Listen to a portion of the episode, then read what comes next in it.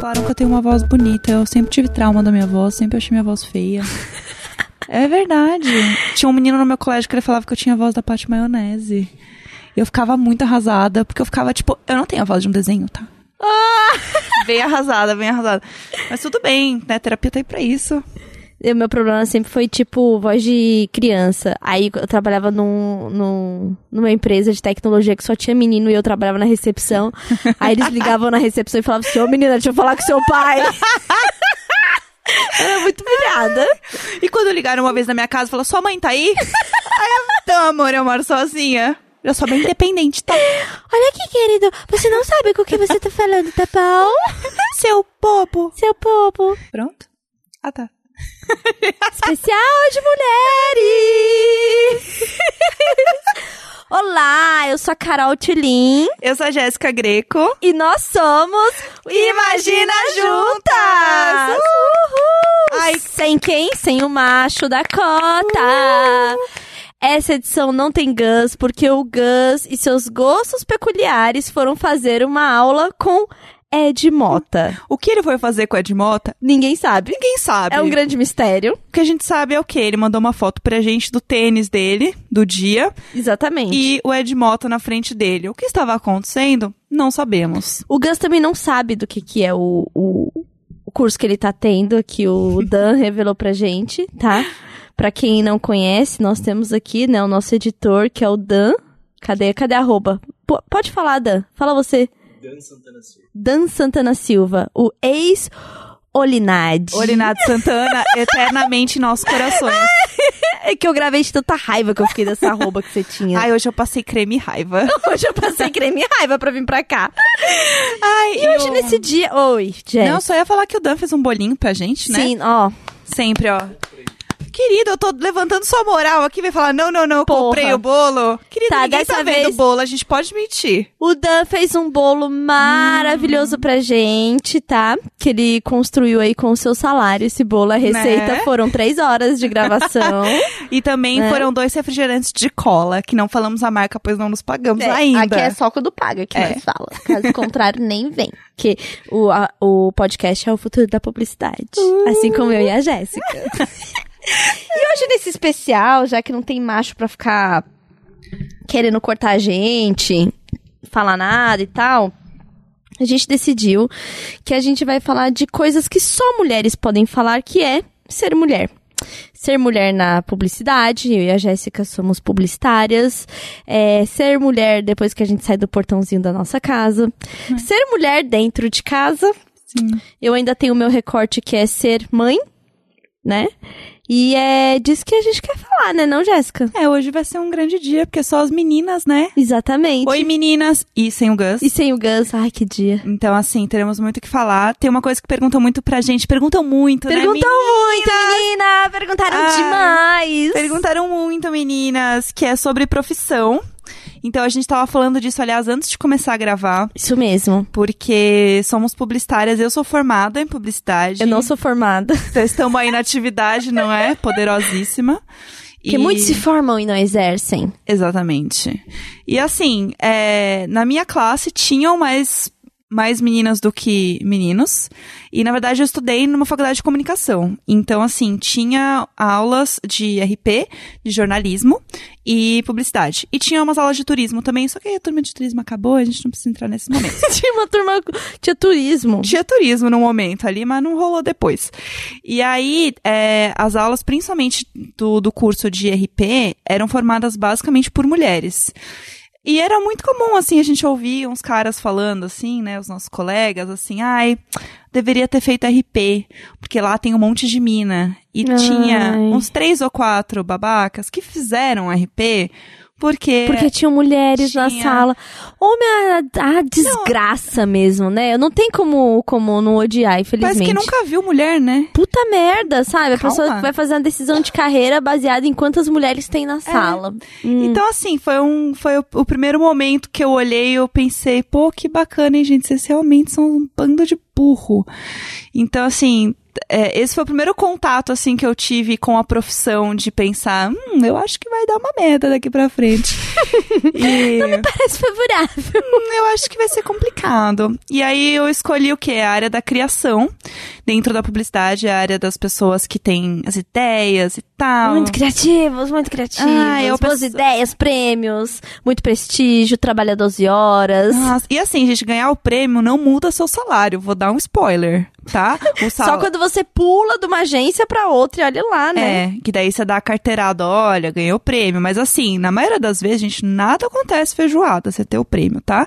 E, enfim. E aí, essa área, principalmente, né, da criação, é uma área onde tem muitos homens né? E as ideias são que a maioria dos homens, porque imagina assim, você tá num lugar onde a maioria dos seus chefes são homens e... e colegas, né? Não só os chefes, porque hoje a proporção de mulheres na criação é de menos de 20%. Sim.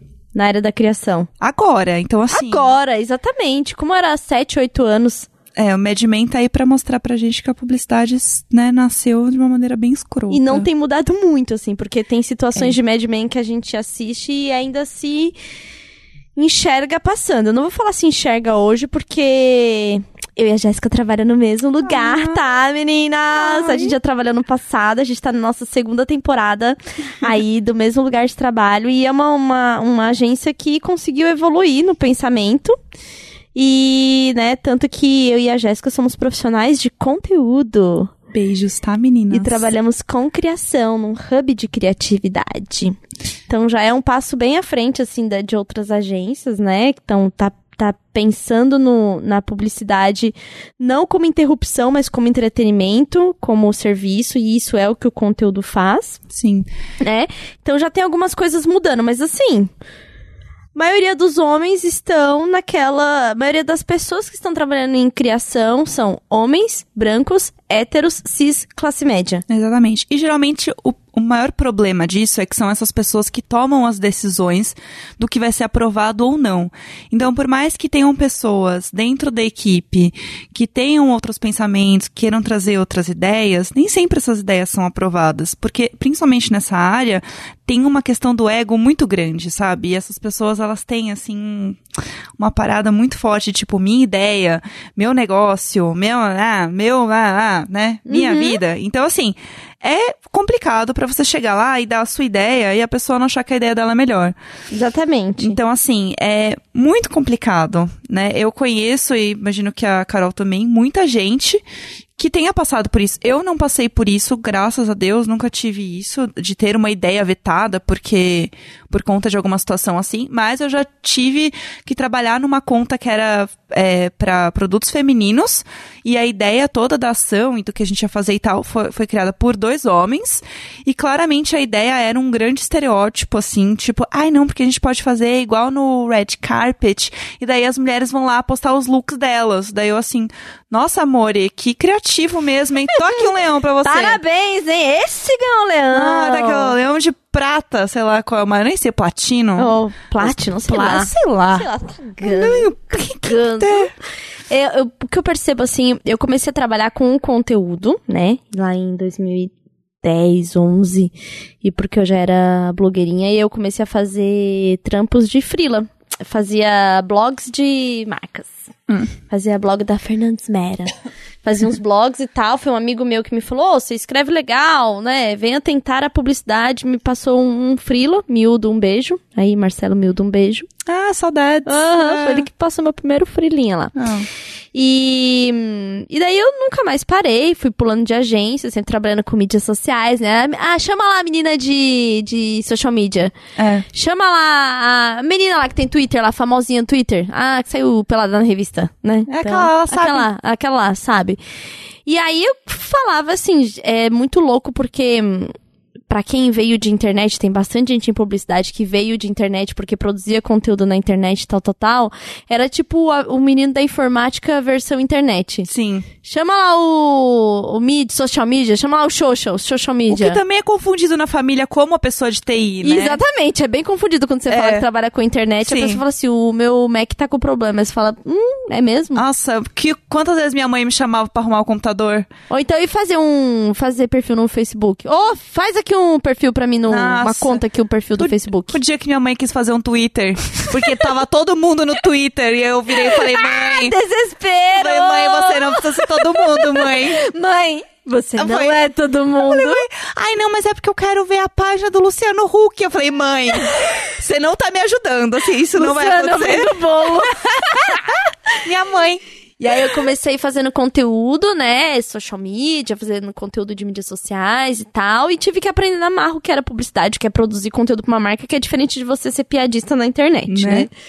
E aí, até o momento que eu fui pra criação, virei redatora é, da área de criação e eu fiquei apavorada, porque muito difícil você ter que dormir e acordar sendo muito criativa, tendo É. várias ideias e vários machos falando várias bosta das suas ideias, entendeu? Porque acontece todas aquelas coisas que a gente fala, né? Sobre mansplaining, Oh. interruption, né? Então você fala uma ideia e o cara fala assim, é... Mas e se a gente fizer? E aí ele repete a sua ideia e os outros machos em volta falam... Nossa, é mesmo. É. Ou então você tá explicando e a pessoa fala assim: Ah, então o que você quis dizer tal, tal, tal? Eu falo assim: Não, o que eu quis dizer é o que eu tô falando. Você não precisava me interromper. Então, assim, eu passei por todas essas. A gente passa mesmo, assim, por todos esses questionamentos da nosso, do nosso trabalho. Ouvi muito, nossa, até que ela é boa. E eu sempre achei um absurdo ouvir, nossa, até que ela é boa, porque estamos meio pagando pra isso. E aí, quando você entrega, alguém fala, nossa! Querido, não tô fazendo mais que a minha obrigação. Eu não- Exatamente, Eu não, virei e falei pra você, nossa, até que você é bom. Exatamente. E eu tenho certeza que isso não é uma coisa que acontece só em publicidade. Porque quando eu fiz um texto lá na, no Medium da, da agência que a gente trabalha, é, outras mulheres vieram falar comigo, porque eu divulguei e tal, falando: ah, eu trabalho com advocacia e passo por isso. Ah, eu trabalho no escritório de não sei o que e passo por isso. Então, assim, cara.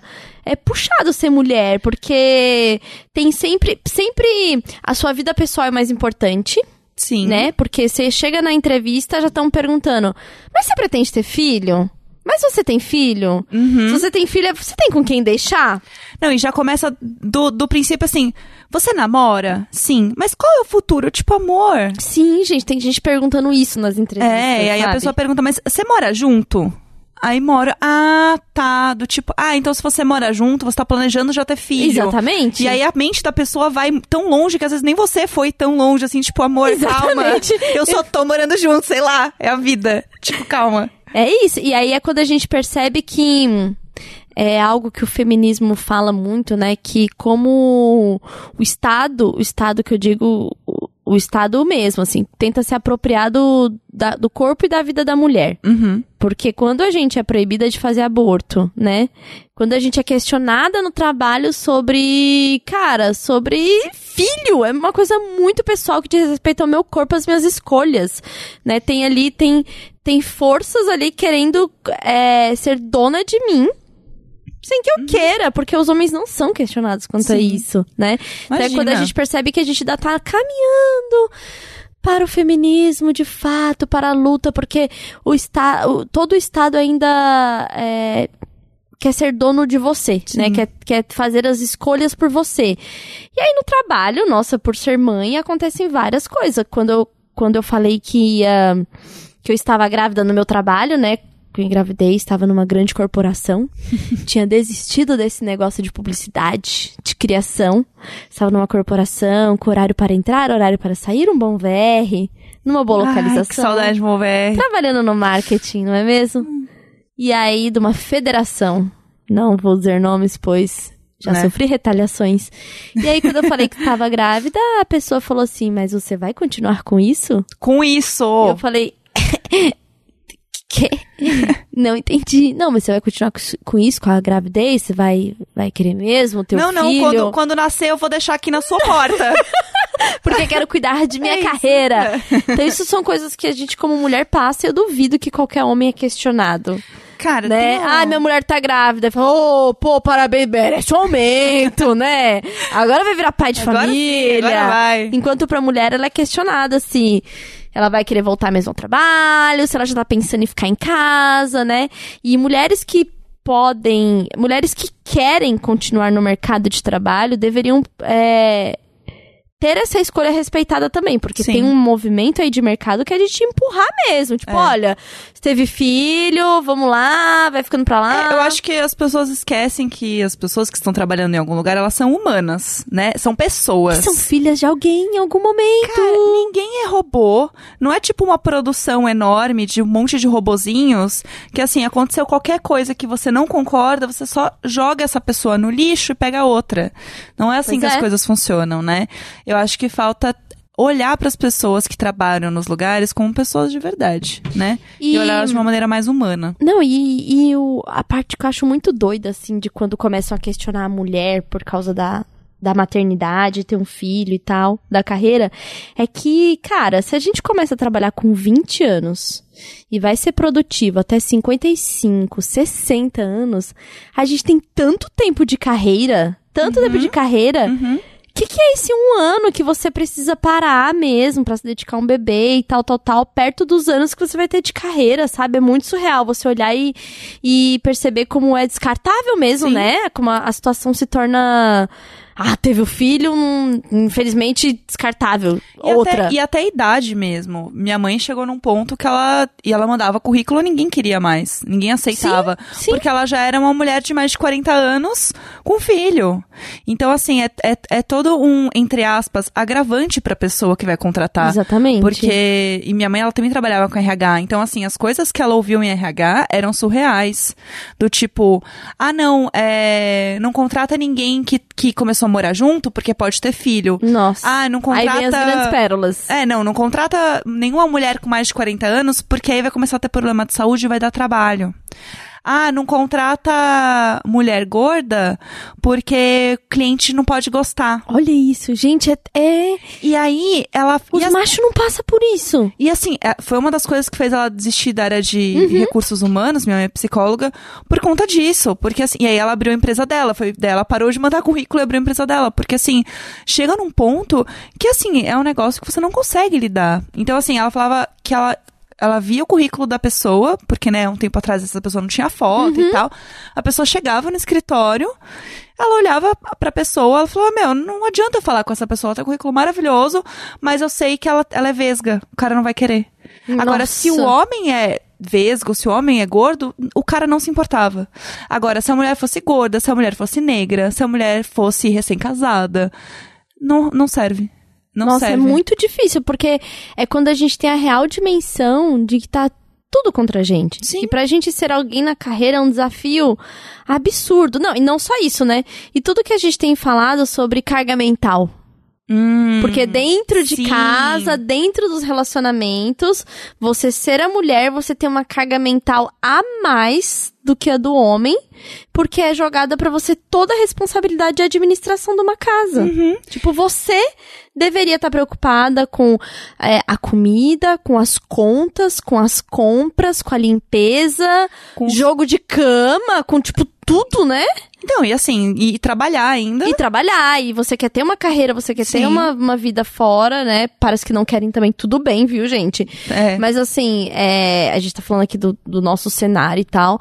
É muito louco. a- quando, quando eu li sobre o quadrinho, que foi um, era um quadrinho em francês, né? Falando sobre a carga mental, e traduziram e tal, que você vai vendo a dimensão de, tipo, quando o homem fala: Ah, mas você também não pediu minha ajuda. Cara, a gente não tem que pedir ajuda. Você tá morando com uma pessoa, a casa é dos dois. Eu acho que assim, a palavra ajuda, ela deveria ser abolida dentro de casa. Nossa, completamente. E com maternidade e paternidade também. Uhum. Ah, mas você tem quem te ajuda. Cara, é o pai. Ele não deveria me ajudar. É. Isso não é uma ajuda, é responsabilidade dele, né? Tá fazendo mais que obrigação. Exatamente. Então, acho que é uma coisa aí pra quem tá ouvindo aí, ó. Fica atento ao pedidos de ajuda. Tem coisa que não é ajuda, tem coisa que é responsabilidade. Não, Sim. não diminui como ajuda, entendeu? É, tinha. Teve uma, uma época que eu trabalhei também como produtora de festas. É, momentos. Esse Momentos! Quando eu era jovem, eu tinha saúde para virar as noites, bêbada, né? Quando eu tinha um estômago muito bacana também, eu fazia produção de festas em São Paulo, tocava em festas e tal. Uma, E- uma boa vivan. Uma, Uma boa vivan. Vivana, exatamente, né? Tava lá todo dia, né? Muitos check-ins no beco, loucamente na Uhum. Augusta. E aí tem esse grande problema também, que é o quê? Você ser uma mulher tocando na noite. Nossa. Que é um evento à parte, porque assim, algumas vezes eu nem ia tocar. Algumas vezes eu só tava no palco lá, ou com meu ex-namorado, ou com os meus amigos. Ou seja, ainda estava acompanhado de homens, né? E aí eu descia do palco pra pegar uma cerveja, pra ir no bar. Quase sempre eu era abordada por um cara que vinha me pegando. Então, assim. Tocando, tocando, já, no, no, no caso, já chegando junto. junto. O famoso chegando junto. Então, assim, nossa, eu vi que você tava tocando ali. Daí eu assim, então, amor, eu não tava tocando porque eu não tava nem de fone, eu tava meio longe, né, da, do CDJ. então, assim, no caso, não tava tocando Eu mesmo. só estava ali. Eu era tipo a Luísa do Canadá tocando, sabe aquela foto falsa dela? Era eu. Então, e aí? e- só que assim, só por você estar em cima de um palco, já é assim, um. Foi permitido, né? Foi Exatamente. permitido. É como se fosse permitido. Abriu É. a porteira, né? Tô É. aqui me exibindo? Tô, Eu tô, aqui? eu tô lá em cima pra quê? Pra isso mesmo, pra quando eu descer, você poder passar a mão livremente no meu corpo, entendeu? Exatamente. E aí, assim, eu só tava indo pegar uma cerveja. Isso aconteceu inúmeras vezes. De um cara chegar, falar, ah, eu vi você lá tocando, não sei o quê. Eu falei, pô, que bom, obrigada. Falou. E aí você tenta, né, sair da pessoa, e a pessoa, não, mas eu vou te pagar uma cerveja. Eu falei, não precisa, obrigada. E a pessoa vai e te paga uma cerveja. E aí, qual é o problema? Se ela te pagou uma cerveja, é, você está devendo algo a ela. Ah, exatamente. Você Não não, é? queria cerveja, mas ela te deu a cerveja, agora você deve o quê? Um beijo. É. Ah, pelo amor de Deus. né? Eu devo o quê? Um tapa na sua cara, meu, meu anjo. Meu anjinho. Meu anjinho. Então, assim, era muito complicado. Quando o cara já não chegava beijando. Pegando no cabelo. Não, não, o cara já chegou e me deu um beijo na boca. Tipo, eu desci do palco, o cara me deu um beijo. Eu, oi, tudo bom? Oi, amore. Amor, é tudo bom? Primeiro zap, né? Meu Deus, mas nem a cerveja dessa vez. né? Nada. E eu, assim, eu meio tipo, cara, eu tava meio com sono, assim, tipo, eu tava trabalhando. Porque eu acho que tem isso também, as pessoas que estão na noite, né, tocando, no Sim, bar, sim. que estão. Todo mundo ali tá trabalhando, né? Então, assim, respeito pelas pessoas que estão trabalhando ali de madrugada enquanto você tá enchendo a cara. E inúmeras vezes, inúmeras vezes, parava alguém, parava um cara, né, do lado pra ficar olhando o que eu tô fazendo. E não é olhando porque tá a fim de ver eu realmente, assim, é pra checar se eu tô fazendo direito. Meu Deus, é, a gente ainda passa por isso o tempo inteiro. Cara, O nosso trabalho é questionado o tempo inteiro. Teve um menino muito bonitinho no Twitter que é ouvinte aqui, não lembro o nome dele. E aí ele falou assim: Nossa, acabei de ver uma situação de, tipo, muito machismo de uma, da repórter que tava entrevistando. A jornalista tava entrevistando o Mark e um menino que ele curtia no Twitter metendo pau na mulher. E ele falou assim: Nossa, mas eu tô achando a entrevista mó boa, cara. E não sei o que ele ainda comentou. E o cara só dando aquelas justificativas muito machistas. Aí ele mandou um tweet pra mim falando assim: Nossa, acabei de ver agora. Eu falei: Parabéns, você acabou de enxergar o machismo e você nunca mais vai desver. sim. Porque você fala, se fosse um cara, um jornalista, iam estar questionando tanto o trabalho Sim. dele? Exatamente. Ou é porque é mulher? E Né? é- E aí, é muito engraçado, porque eu tava lá fazendo o meu, e é- eu lembro muito desse dia, assim, eram umas quatro e meia, cinco da manhã, o cara apoiou a bela cabecinha dele no meu CDJ, que é aquela coisa onde as pessoas tocam música enorme no meio da, da, da balada, apoiou a bela cabecinha dele, ficou olhando assim, e eu lá só mexendo nas minhas coisas, e ele, viu, você sabe o que você tá fazendo? O quê? Que Quatro e isso? meia da manhã. Aí eu virei e falei assim. então. É são- surreal. eu falei assim: são quatro e meia da manhã, você tá bebaço na minha festa. Eu acho que eu sei o que eu tô fazendo, né? Minimamente. Aí ele, não, porque você sabe o que é esse botão? Eu falei, nossa, mas é um quiz agora? Aí ele assim, não, mas. dançar, meu anjo, pelo amor de Deus. vai beijar umas Olha bocas. essa Beyoncé tocando, sabe? Me respeita. Que eu fiquei aqui, entendeu? Baixando essa Beyoncé. Exatamente. Entendeu? Sabe como é difícil achar um torrent bom, querido, em 2016? Nossa, Tendo que gente. baixar um casaco aqui? sabe, me respeita. Aí eu- ele falou assim, mas você sabe o que esse botão faz? Aí eu assim, eu falei, nossa, mas é um quiz? Aí ele, não, é porque eu acho que você não tá tocando direito.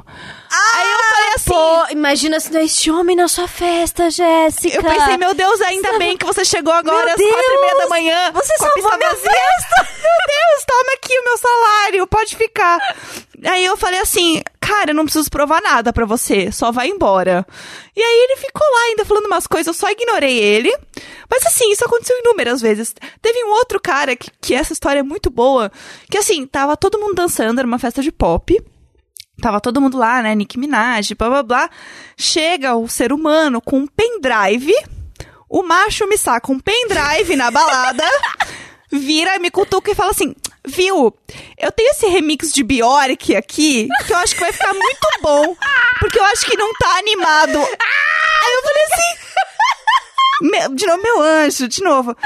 Assim, é- quando que você achou que substituir uma Nicki Minaj por uma Bjork Aham. Seria animado? Se fosse um DJ estaria fazendo, gente, com certeza não Não, por que, que você tá me. É, é um mansplaining, tipo, da música. Ele, me deu, ele me deu um pendrive.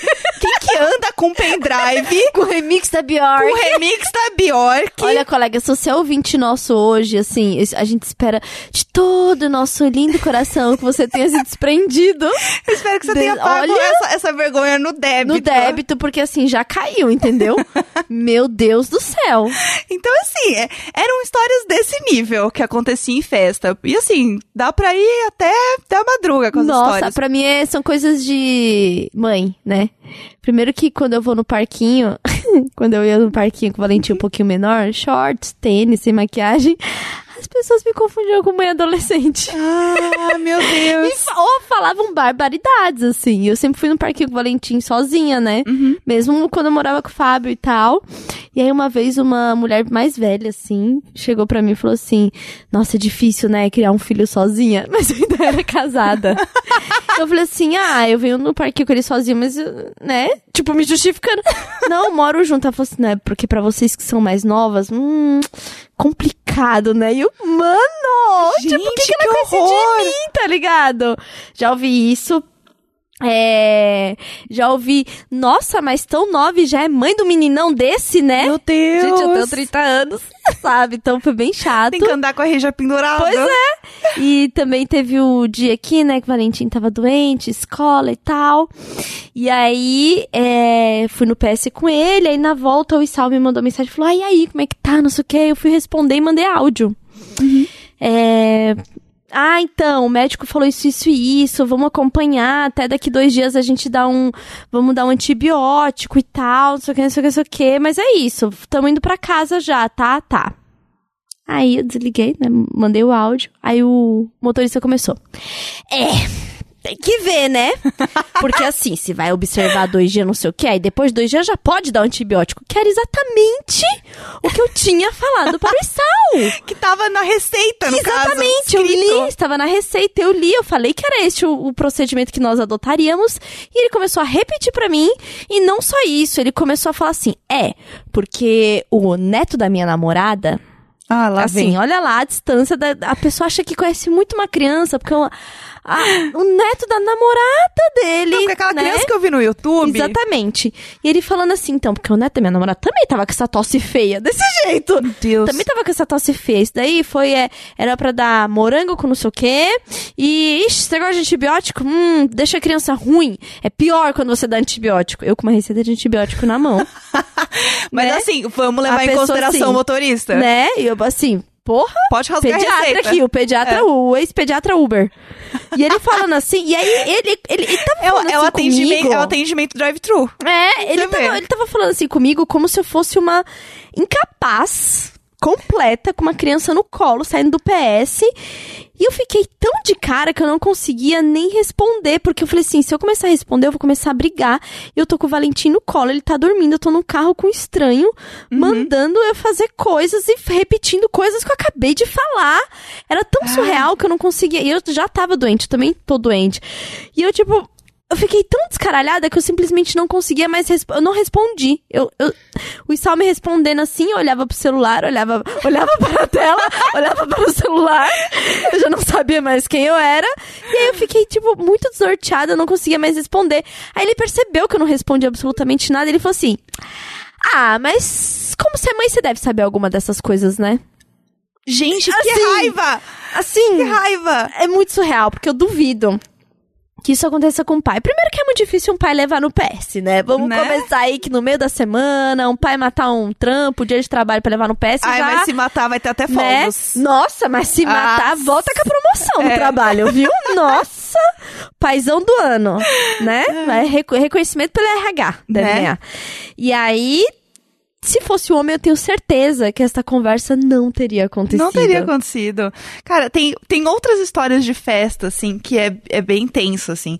É, eu também era uma grande frequentadora de baladas, no modo geral, porque eu era o quê? Bem rolezeira mesmo. Ai, bem rolezeirinha. Bem rolezeirinha. E aí, qual era o meu problema? Quando eu ia em festas de, de jovens, assim, como eu posso dizer, mais de eletrônico, que não era muito a minha vibe, porque eu era o quê? Uma emo, né, gente? Uma emo, vamos, vamos gente. lembrar... A gente vai ter esse momento do programa Vai emo, ter tá? algum Pode momento que eu, era, que eu era emo. Mas assim, eu ia nas outras baladas que não era muito da minha vibe, porque era o que eu achava que existia. Eu não sabia que existiam até então. Né? Até então, 16 anos. Até então, falsificando RG. Aham, até então, não sabia. É, então. E aí, eu ia nas festas, né, comuns das pessoas. E assim, pra você ir no banheiro, você tem que passar por um corredor de homens muito queridos. Nossa. Que estão o quê? Querendo te dar uma força, um apoio moral antes e depois de você mijar. Que é o quê? Ele vai o quê? Te dar um abraço, um beijo. Que merda! Antes de você. Porque assim, eles sabem É que. o o- corredor polonês da pegação. Exatamente. Esse inferno. E assim, porque eles sabem que a mulher vai ter que ir ali. Então, o predador fica onde? Na porta. A espreita. É. A spray, que nojo. É um Animal Planet nojento, entendeu? Nossa, gente, é muito triste. Então, assim, pensar nisso. várias vezes eu deixei de ir no banheiro na balada. Porque eu sabia que se eu fosse no banheiro, eu teria que beijar três na ida e três na volta. Deus me livre, a mononucleose pegando. aqui. É, não, eu não- eu não sei como eu saí ilesa, porque olha, era pesadíssimo. Fora que assim, também tem uma prática muito, né, bacana, que é o seguinte: se você tá, né, bêbada, você tá mais alterada e tal, você fica muito mais vulnerável, certo? Total. E aí o que acontece? Os caras, eles te fecham numa roda, te empurram. Isso aconteceu comigo várias vezes, com amigas minhas várias vezes. De jogarem você no meio de uma roda e você ter que beijar todos da roda pra você poder sair da roda. Depois de bêbada. Depois de bêbada. Sem saber o que tá acontecendo. Exatamente. E assim, e eu já tirei amigas minhas dessa roda, já não consegui tirar amigas dessa roda, e é horrível, porque você sai querendo chorar, você sai mal. Gente, é estupro, sabe? Em- É isso, assim. É. É. uma violação do seu espaço e do seu corpo. É violação do corpo. É. É, a coisa do Estado achar que é dono do seu corpo. Exatamente. E é festa. Todo mundo é dono do seu corpo, né? É festa, E então se você pode. tá ali, você quer, né, querida? Se você Exatamente. tá nessa festa com essa roupa, bebendo desse jeito, hum, pediu. É muito louco pensar nisso. É, gente, é- é, os abusos em transportes aí, que eu não vou falar o nome também, que eu não sou obrigada, mas é, eu fui almoçar com Caio Queiroz, sabe, nosso amigo Caio? Sim. E aí a gente tava falando sobre. Eu falei pra ele, ah, eu só ando com de tal carro, aí Cabify. Meu código Truly, usem. só ando de Cabify porque eu me sinto um pouco mais segura do que Uber, lixo, porque, sim, desculpa, mas Uber, a qualidade é uma coisa, né? Tem uma questão aí da índole do dono. Eu falei, ah, eu, eu sozinha não ando de Uber de jeito nenhum, porque eu tenho medo de andar de Uber. Ele falou assim, cara, eu ouvi uma parada tão chata, tão bizarra, que eu vou até falar, assim. Ele falou assim, e, e aí é muito louco a gente ver os nossos amigos em processo de desconstrução, quando eles começam a se dar conta do- da- dos absurdos do mundo, né? Porque a gente fica lá falando 300 mil vezes, uma hora entra no coração, Sim. né? E ele falou assim, ah, eu tava num... fui almoçar num restaurante no centro, e aí, é, um cara falou, né, pô, corrida de Uber. Aí começou, tipo, uma conversa paralela entre três mesas de caras que eram Uber, que tinham parado pra almoçar. E um falou assim, é, tá foda mesmo. Mas tem uma coisa que é boa, hein? Trocar a corrida por mamada de novinha. O que? E todos eles, é mesmo, é mesmo. Mano, ele falou que ele sentiu, assim, um bagulho. Que horror, meu Deus. Sim. Sim. Gente do Os caras, céu. assim, Mas falando numa boa, assim, como uma vantagem do trabalho trocar as corridas por Gente. garotas chupando eles em troca de corrida. E quando você é nova, você é muito vulnerável. Que Imagina horror. esses caras de 35 anos convencendo as meninas novinhas, saindo de balada, bêbada. Sim. Olha que merda. Mas sabe uma, Sabe? uma coisa mínima que eu percebo entrando em, em carros, né, motoristas? Quando você tá de saia, você não percebe que o cara dá uma olhada a mais quando você vai... Total. Quando você vai total. entrar- E na hora que você vai sair. E ele fica olhando você sair. Sim. O cara não precisa Sim. olhar Sim. totalmente pra trás pra ver se você tá saindo ou não. Se ele continuar reto, ele vai ver que uma hora você pulou pra fora do E carro, a tá tudo porta bem. vai ser batida? É, entendeu? Vai, vai ter um barulho, vai ter um som, né? Não precisa ficar olhando pra sua bunda pra ter certeza que você saiu. Sim, é bizarro, porque a gente passa por isso assim. De verdade, assim. Teve um relato de uma menina que o cara colocou, quando ele viu que ela tava de saia, ele colocou um celular apoiado nas costas dele com a câmera ligada.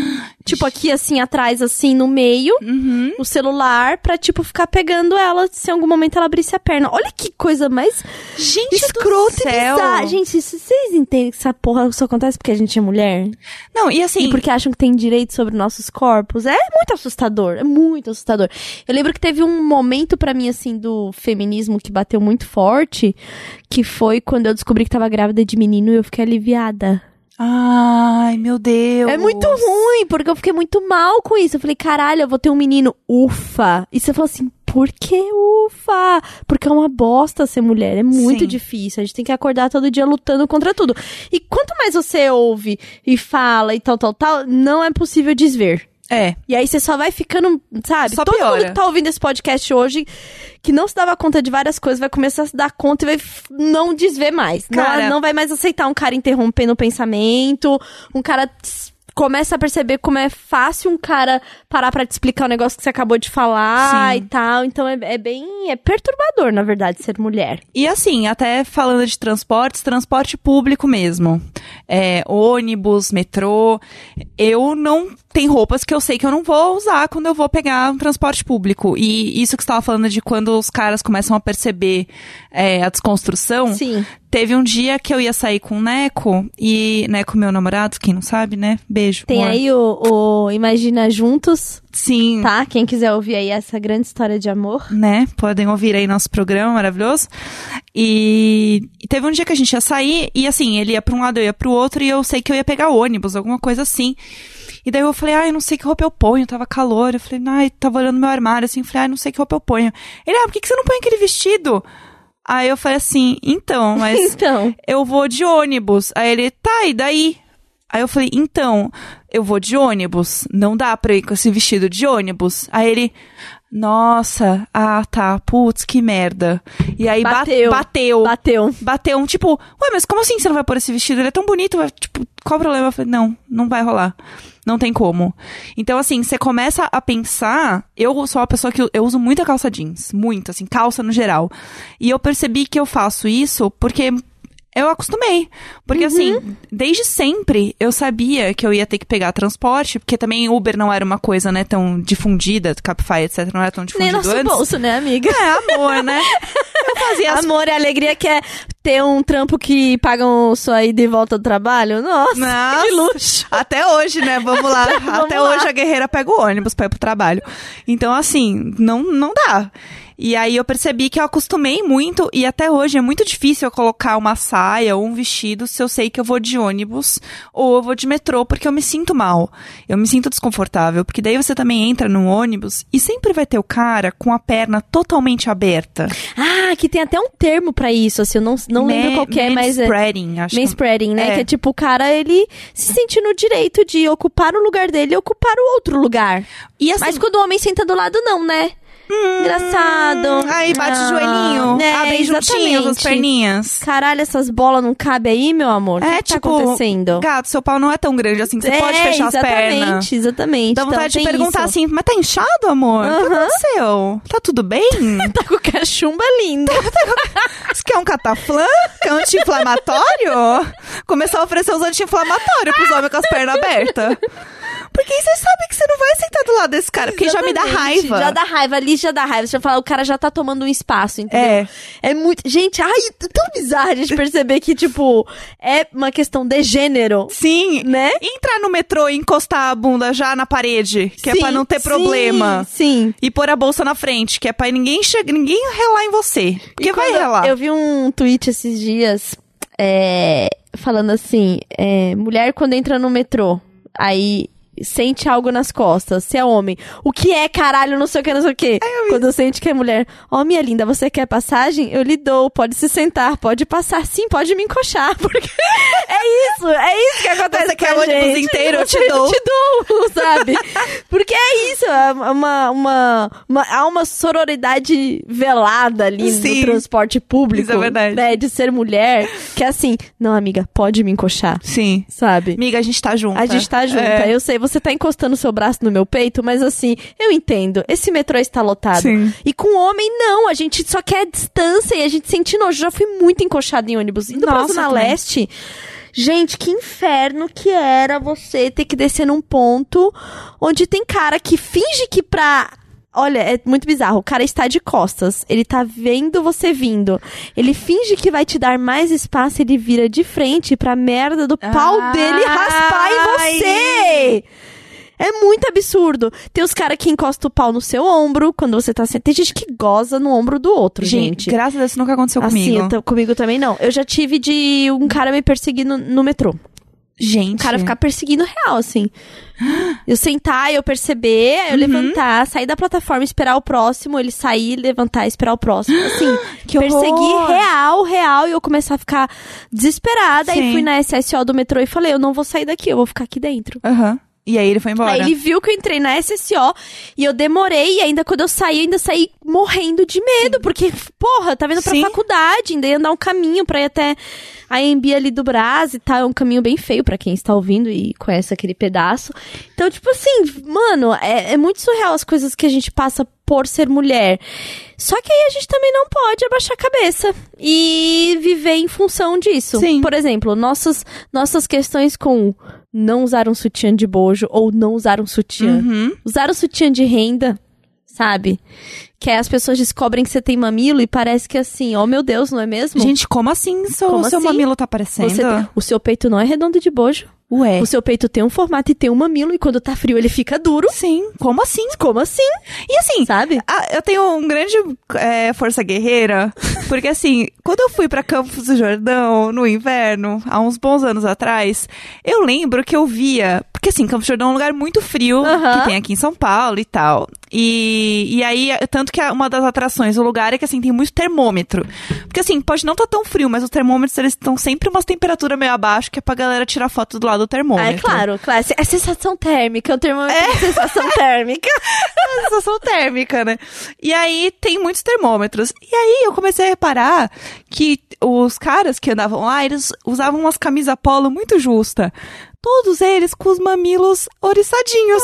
Olha, mas veja só. Agora sim, todos os homens naquele, naquela pracinha ali que estava passando, estavam todos com os, os peitinhos oriçadinhos, porque tava um frio realmente do caramba naquele lugar. E beleza. Agora, se uma mulher na rua está com um peito Com uma lã, está com a sua lã justa da Zara lá. é, nossa. Com o peitinho duro, amor, essa mulher para a praça. É. Não, eu, eu fui- saí uma vez sem, sem sutiã pra esperar um, um Cabify, assim, na rua. Tomei umas três buzinadas em, tipo, cinco minutos, Gente, é assim. muito absurdo como o nosso corpo é, é Foi lido horrível. como, como algo exposto mesmo, Sim. né? Tipo, não, tá aqui na rua é, É pra é pra, isso pra aí. isso mesmo. É, eu, tenho, eu tenho minhas questões de. A gravidez me transformou em várias coisas. Uma delas é desencanar completamente de peito, assim. Peito, tamanho Uhum. de peito, formato de peito. Porque assim, você passa 90% do tempo com uma teta pra fora e provavelmente essa teta ela tá mais murcha que a outra porque ela acabou de ser mamada. então, assim, ela tem uma- diferença de textura e Aham. visual. Então, assim, você vira um revezamento de peito quando uma teta tá cheia, outra tá murcha e segue o baile, né? Eu, como amamentei por um ano e dez meses, passei por essa situação assim por um ano e dez meses, né? E tamanho do bico muda e tal, várias coisas mudam assim. E aí eu desencanei. E aí, como por muito tempo eu parei de usar sutiã de bojo de ferrinho, porque não dá enquanto você tá amamentando, eu falei assim, gente, pra mim hoje colocar parece uma grande tortura Sim. o ferro, o bojo, olhar o peito e olhar um peito que não parece o meu peito, porque Sim. tem uma estrutura muito é, moldada, Uhum. que por muito tempo era como eu enxergava o meu peito, Sim. né? E que eu achava ruim quando eu não estava com este peito, Sim. né? Eu acho com essa, que... com essa moldura do peito. É muito louco, assim, a percepção, sabe? Eu comecei a olhar a sutiã como um acessório bonito. E eu acho que isso ajudou muito. E eu acho que agora tem uns modelos mais legais de sutiã. E principalmente Aham. sutiã sem bojo. Pra realmente olhar aquilo como uma peça Uma peça, né? Que você se sente Bonita, valorizada, né? Exatamente. Então, assim, Uma coisa você, que é sua, que é pra você. você se sentir confortável, sabe? Então, assim, eu comecei a olhar sutiã como uma coisa que eu achava bonito. Então, eu comecei a, a comprar sutiãs que eu achasse bonitos, simplesmente, e fim. Sem olhar por isso. Então, assim, eu ainda uso sutiã de bojo. Uhum. Eu tenho, tipo, um ou outro que eu gosto, porque eu sei que uma blusa ou outra eu gosto como ele cai com aquele Sim. sutiã. Então, eu falo, nossa, Sim. eu vou usar aquela blusa, então eu vou pegar aquele. Sim. E eu tenho mais ou menos os sutiãs que eu gosto de usar pra cada roupa. Mas assim, antes eu não ia, tipo, na padaria sem sutiã. Mas jamais, Porque assim. existe uma pressão muito externa pra gente, tanto de ter o peito perfeito, quanto de o seu peito é perfeito, mas ele não é o de verdade. E, e- né? Tem uma, uma Sim. coisa de tipo, é o peito redondo, formato, aquele formato, o mamilo não mostra. Sim. Ele, você tá sempre com um colo bonito. E, por exemplo, é uma coisa que eu e minha irmã já discutimos, já falamos sobre isso. e Quando eu comecei a falar sobre isso, outras meninas magras falaram sobre isso. Que é tipo. Cara, você já tem o peito pequeno, você coloca o P de bojo, ainda fica sobrando, você se sente um Sim. lixo. Você fala assim, cara, eu sou insuficiente, eu não tenho Aham. peito pra encher um, um, um, um sutiã P. Sabe? É você se sente muito, tipo, parece que te falta uma coisa que fala que você é mulher. Uhum. Então, e- Sabe? E, eu, eu tenho um peito muito pequeno e eu sou alta. Então eu falava, gente, eu sou um jogador de basquete. É isso aí, gente. Não, porque nada tá desenvolvendo, eu sou alta com os ombrão. Eu não, usa, eu não usava é, regata nadador por nada. Porque eu achava que eu ficava com os ombros enormes. E meu peito pequeno. Eu falava, gente, que, que porra é essa? Mas é a pressão que fazem da gente da mulher perfeita, E né? Que ela gente- tem medidas muito proporcionais, Sim. aquele ombro delicado, porém sexy, E a né? gente se sente inseguro sem o sutiã, porque É. o negócio fode tanto a sua cabeça que não é uma coisa tipo que você tem que pensar, não, tá, é algo que eu quero, estou fazendo isso por mim. Só que você também tá dentro disso. Então, tipo, pra você também é ruim, porque você também se sente É desconfortável. muito, é muito você conseguir. É muito difícil conseguir desencanar e despirocar Cara. e simplesmente não é, seguir um padrão. Porque, assim, por mais próximos do padrão que a gente esteja, Uhum. né, Jéssica? A gente é branca, é, nós somos magras e tal. Então, assim, a gente tá muito perto do que é considerado padrão. E ainda assim é muito difícil pra gente. Imagina pra uma menina que é completamente fora do padrão. Quando eu comecei a falar de sutiã, muitas mulheres que tinham um peito muito grande vieram falar sobre isso Uhum. sobre pra elas não existir a possibilidade de não usar sutiã. Sim. Porque elas se sentem mal, porque todo mundo fala, porque a família fala que é relaxada. Olha isso! Como você fala que a pessoa é relaxada com uma coisa que é do corpo dela? Sim. Ela não tem como simplesmente acordar no outro dia com o peito pequeno e você falar que ela não usar o sutiã é uma coisa de pessoa relaxada. E teve um depoimento de uma menina que eu achei muito interessante, que ela falou assim: é, eu tenho peito grande e eu sempre usei é, sutiã com muita estrutura e tal, tal, tal, pra segurar o meu peito. Sempre tive muita dor nas costas. E quando eu parei de usar sutiã, eu parei de ter dor nas costas. Gente. Ou seja, talvez a anatomia do corpo dela, Uhum. Tipo, o nosso corpo é pensado para o nosso próprio corpo, digamos Sim. assim, né? Tipo, Aham. nossas proporções são únicas porque são nossas. Então, quando ela tentava sustentar o peito mais acima, ela tinha dor nas costas. Quando ela parou de fazer a sustentação, É porque de muda ter- a estrutura do porque, corpo. porque foi natural, entendeu? O, o, o corpo dela estava preparado para aquele Sim. peso. Eu fiquei muito chocada com esse relato, porque é uma coisa que pra mim é muito fora da realidade. eu Sim, não eu imagino, né? Tipo, o que é ter um peitão Uhum. e que, por outro lado, tem uma, uma objetificação gigantesca com as pessoas que ela se relaciona. Sim, eu tenho uma amiga Sabe? que ela tem um peitão e ela reclamava muito disso, principalmente transporte público, que era horrível. Ela falava, meu, eu passava numa rua com rua esburacada, era uma festa. Porque, Porque tipo, todo mundo fica olhando pro peito. todo mundo ficava olhando pro meu peito, tava com calor, eu não quero pôr uma blusa fechada e eu Uhum. Ficava me sentindo mal.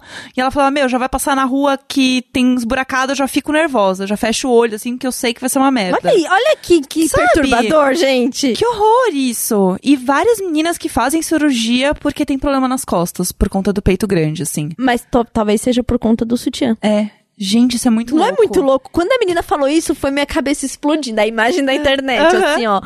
Porque ela falou, caramba, ela falou assim, ai, fala isso. Acho que eu até dei, dei print, coloquei no stories falando sobre Uhum. isso, que ela falou, ai, fale sobre isso mesmo e tal. Porque às vezes era isso, sabe? Porque a gente não é permitida ser a Sim. gente mesma, né? E tem todas as medidas. Ai, porque a bunda. Ai, porque o braço, o braço. Tem gente preocupada com Uhum. tchauzinho. o braço. O tchauzinho. Gente, quem Sabe? inventou o tchauzinho, pelo amor de Exatamente. Deus? E a gordurinha aqui da barriga, que eu tava. Um dia eu falei, tô falando assim com o Isal, ai, não, é porque, pô, sua barriga é mal definida e tal, mas aqui no meio parece que a minha sempre fica mais gordinha. Ele falou assim, sim, porque você tem útero. Aí eu falei, quê?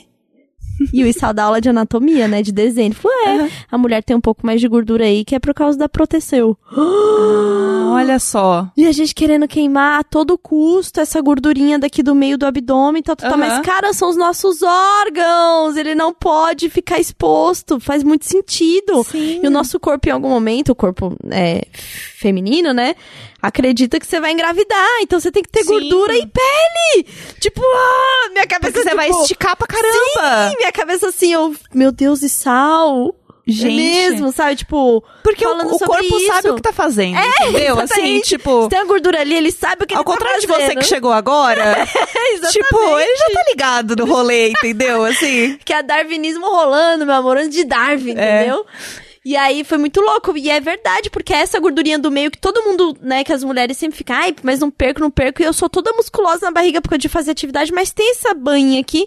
E ele falou assim, ué, mas normal, né? Porque você é mulher aqui, tem onde tem a proteção do útero. O quê? Morta, E tipo assim, ai, e o quê? Na moral, agora essa Pablo foi longe demais.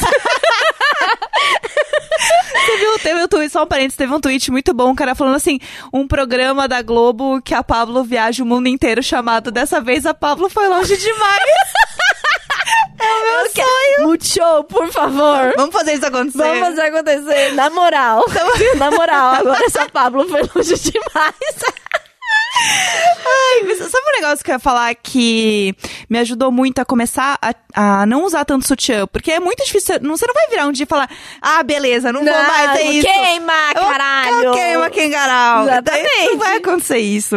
Então, assim, é, eu comecei a, a ir em pequenas distâncias. Então, assim, tipo, ai, eu vou no shopping. Foram, ai, foram pequenos reforços positivos. Exatamente, Né, com- Vai ali, deu certo, olha um biscoito. Hum, obrigada. É igual, é igual, Boa menina, boa menina, muito é. bem. Não se curvou na rua.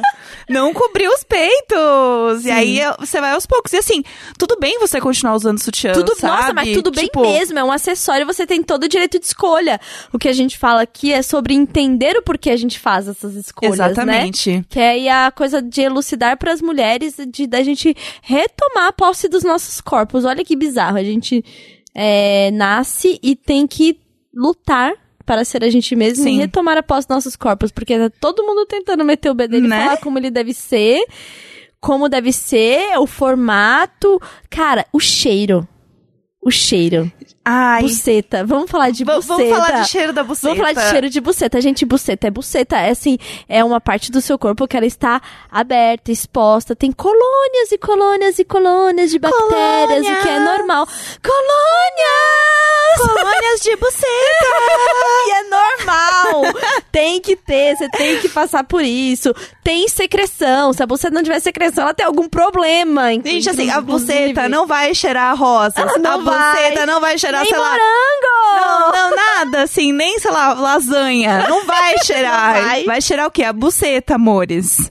Então, assim, não adianta ficar, tipo, passando perfume lá dentro, passar lencinho umedecido, ficar mudando. Porque, assim, não vai adiantar, gente. Não vai adiantar. O negócio é você lavar bem com água e sabão, bonitinho, Sabão normal. neutro de preferência. Exatamente. Pode ter dias que você lava só com água, quando você, por exemplo, você tá tomando muito remédio, tipo, você tá tomando anti- antibióticos, favorece a você ter candidíase. Era um negócio que eu nem imaginava. Ai, isso Porque é mexe com a sua flora, mexe com o seu PHD natural da é, vagina. exatamente. Então vai ter dias que você tem que dar só uma passada de água, linda. É. Só ali, ó. Só pra dar uma refrescada Troca mesmo. a calcinha regularmente Uma calcinha de algodão, Sim. né? Evitar usar uma lycra pra não abafar ali a sua grande colônia de bactérias, né? A colônia é o quê? Sua amiga. É sua amiga. A colônia é sua... Olha que linda a, Ah. colônia, a colônia de bactérias da sua buceta é sua amiga. Sua amiga. Cu, cu tem pelo, É. né? Vamos lá, é normal, é proteção também. Sim. Se quiser Entendeu? depilar o cu, também Tá pode tudo depilar. certo, tá a gente tudo sabe lindo, que é, é bem assim- triste, né? Depilar o cu na, na moça. Vamos, vamos falar sobre também depilar o cu, né? Vamos falar. Aquela posição, Ai. aquela moça, aquela espátula. A moça vira. Você pode segurar essa nádega agora? Isso. Você Dan, é assim ó. que, que as moças depilam o cu, viu?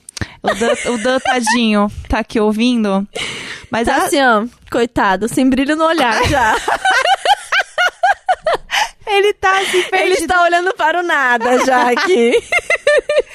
Mas assim, é, é bem deprê. Tem, um- quando você tá lá, deitada, de bruço, segurando a sua nádega, e a moça passando a cera quente no meio do seu cu, você pensa, por quê? Por que, que eu tô fazendo isso? Qual o problema de ter pelo aqui? Que ponto eu cheguei da minha vida que eu tive que submeter a isso? E quando assim? você está agachada, batendo uma gilete, tentando depilar o seu cu e você se corta. Ai. Aí você fala assim, por que, que eu tô fazendo isso? Não, e daí você tenta. E o malabarismo no Sabe? banho o também. malabarismo, aquela água caindo, que aí se você vai um pouco a cabeça pra trás, cai no olho, e aí já tá aquela agonia, entendeu? E assim, eu, eu uso óculos, então imagina que eu faço isso sem enxergar nada.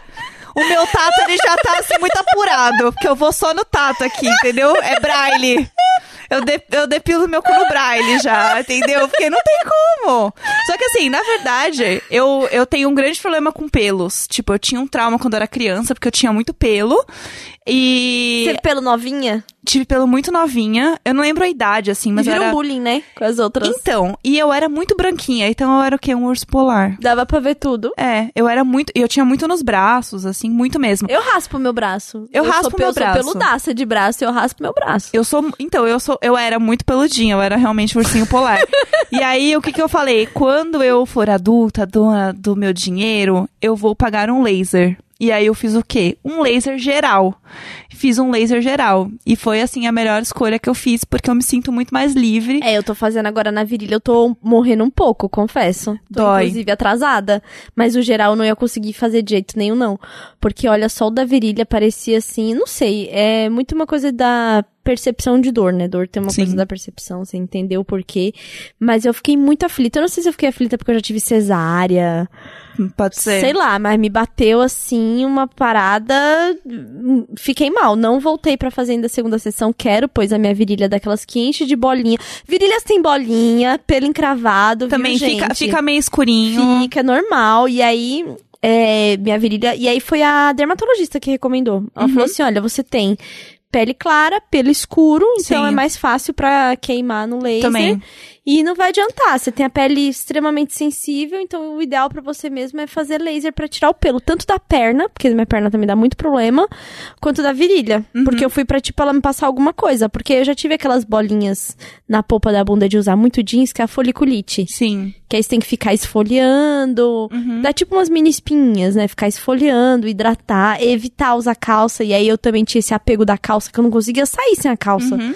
E isso foi uma das coisas que gravidez e filho me desencanou totalmente, porque você vira um foda-se, assim. Uhum. E aí eu passei a usar menos e tal, mas aí eu fui procurar pra, tipo, saber se na virilha era foliculite e tal. Ela falou assim, não, é porque você não pode ficar passando gilete nem cera. É. Você vai ter que fazer com laser se você não quiser ter bolinha, porque sua pele é extremamente sensível. É, eu fiz muita esfoliação na pele também da perna, porque eu tinha muita bolinha e Uhum. encravava muito meu pelo. E aí eu fazia esfoliação mesmo, tipo sabão esfoliante, assim.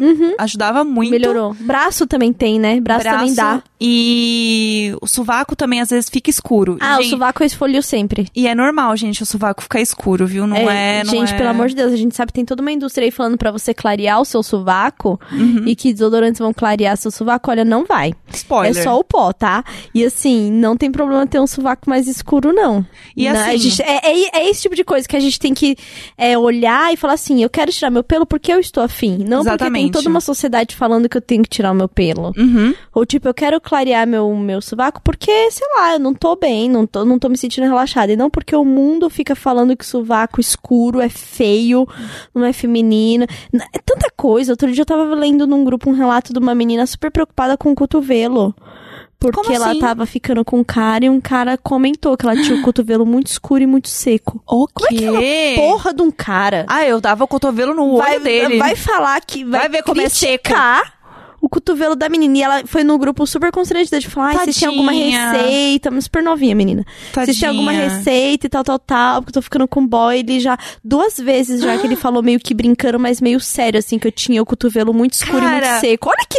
Ai, que raiva! Vamos a parte que o cara fala meio brincando de problemas do seu corpo. Exata, vamos falar? Vamos, falar, isso é bom né? também. Tinha, tinha Porque isso é mexer com a sua autoestima e é bem maldoso um cara fazer isso com você, viu? Preste muita atenção. Cara, assim, eu tenho várias, várias coisas para exemplificar, assim, que já aconteceram comigo. Por exemplo, eu sempre tive muitos pelos, eu tinha muito trauma com isso. E a pessoa sabia que eu tinha problemas e traumas com isso. Ela falava, nossa, mas você tem muito pelo na bunda, né?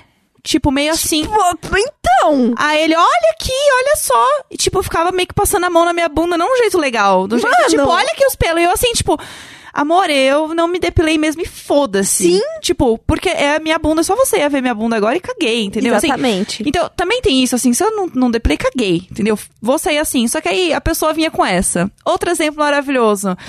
Nossa, mas o problema de peito pequeno é que tem que ser proporcional, né? E assim, você tá meio gordinha, então assim, fica estranho quando a barriga é maior que o peito! maior que o peito! E aí eu olhei assim, eu pensei, não! Não, gente, não, não, só tá não. Aí eu pensei assim, e se minha barriga continuar crescendo, só fazer o quê? Pois é. E quando engravidar, o que que acontece? É, tudo bom? Tudo bom, lindo? Daí eu, tipo, não, tá errado. Tá errado, gente. Isso é muito errado, assim.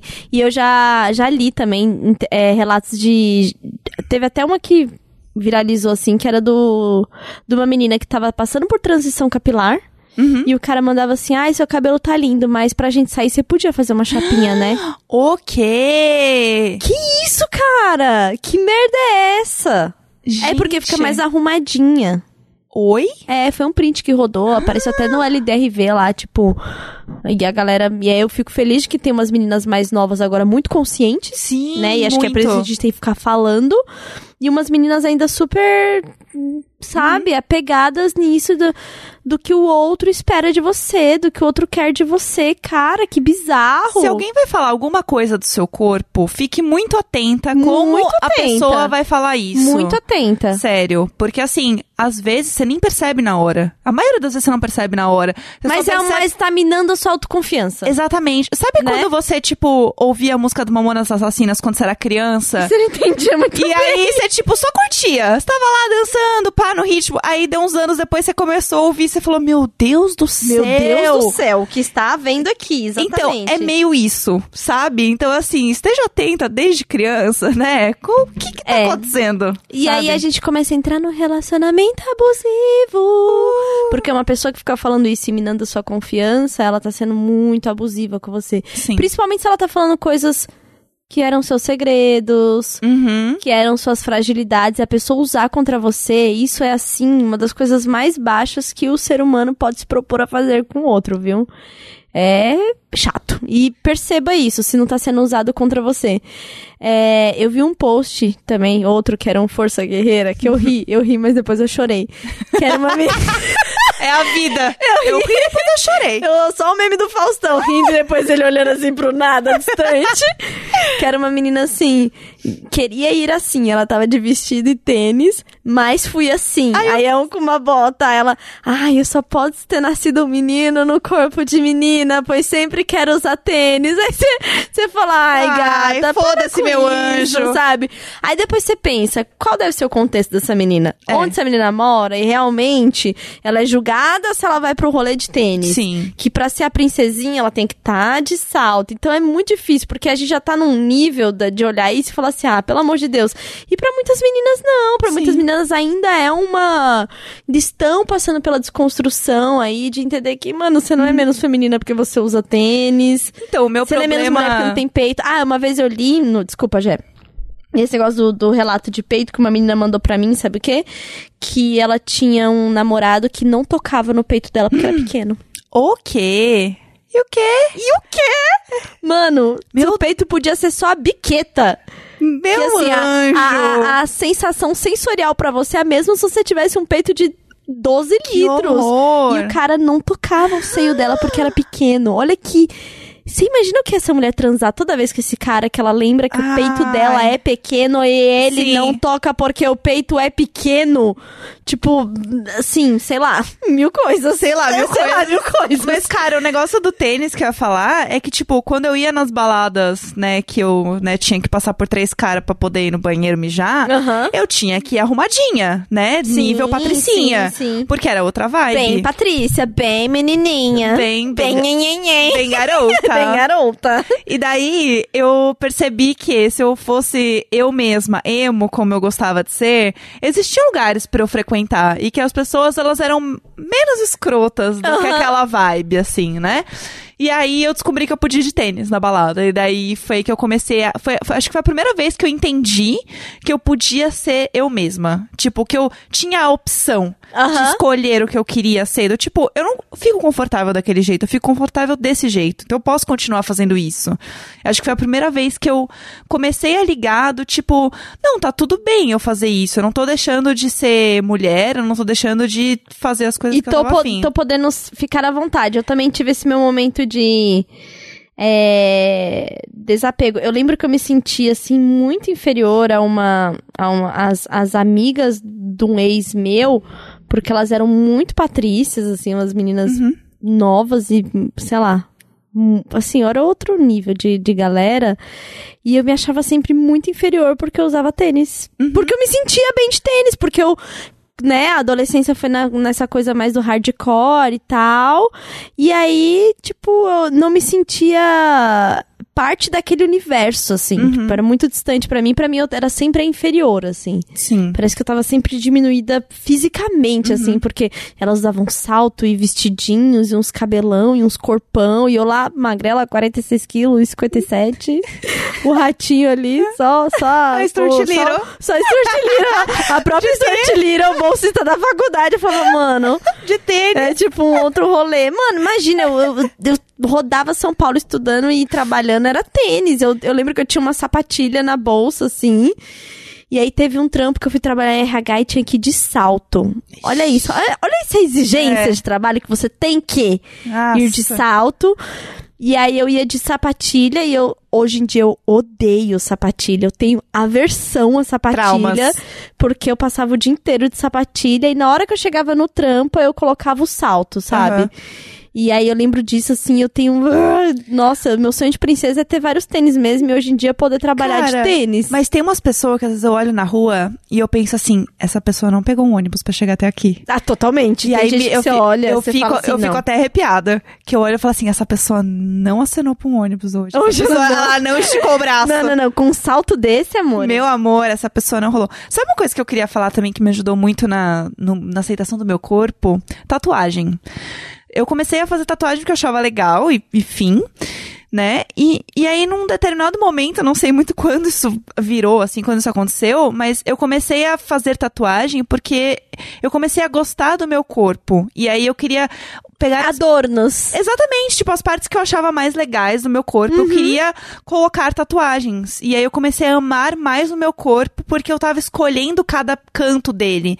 E eu Você comecei... tava se observando, né? Isso é muito Exatamente. legal. Você tá se percebendo. Ai, tô toda arrepiada. Ai, tô toda arrepiada. E aí, tipo, porque aí, sei lá, eu olho um desenho que eu quero fazer. E aí eu falo, onde eu posso fazer isso? E aí eu começo a olhar pro meu corpo em todos os cantos, porque eu penso, tá, eu posso fazer aqui, ou eu posso fazer no braço meio virado, não preciso fazer muito virado pra cima, eu posso fazer uma coisa só pra mim. E se eu fizer só pra mim, aonde que isso pode ser? E aí eu começo a olhar muito mais pro meu corpo, e foi assim, por exemplo, que eu fiz a tatuagem no peito. Porque eu nunca gostei muito do meu peito, eu sempre tive essa questão, e aí quando eu comecei a me libertar um pouco do sutiã, comecei a olhar pra isso com mais carinho, eu senti vontade de fazer uma tatuagem no peito. Olha que doido, né? Olha isso que maluco, porque eu nunca pensaria em fazer, porque meu, eu não quero olhar, sabe? Você não queria lidar. Né? Exatamente. Você tava querendo lidar, sabe? Escondendo, você tava curvando, tava...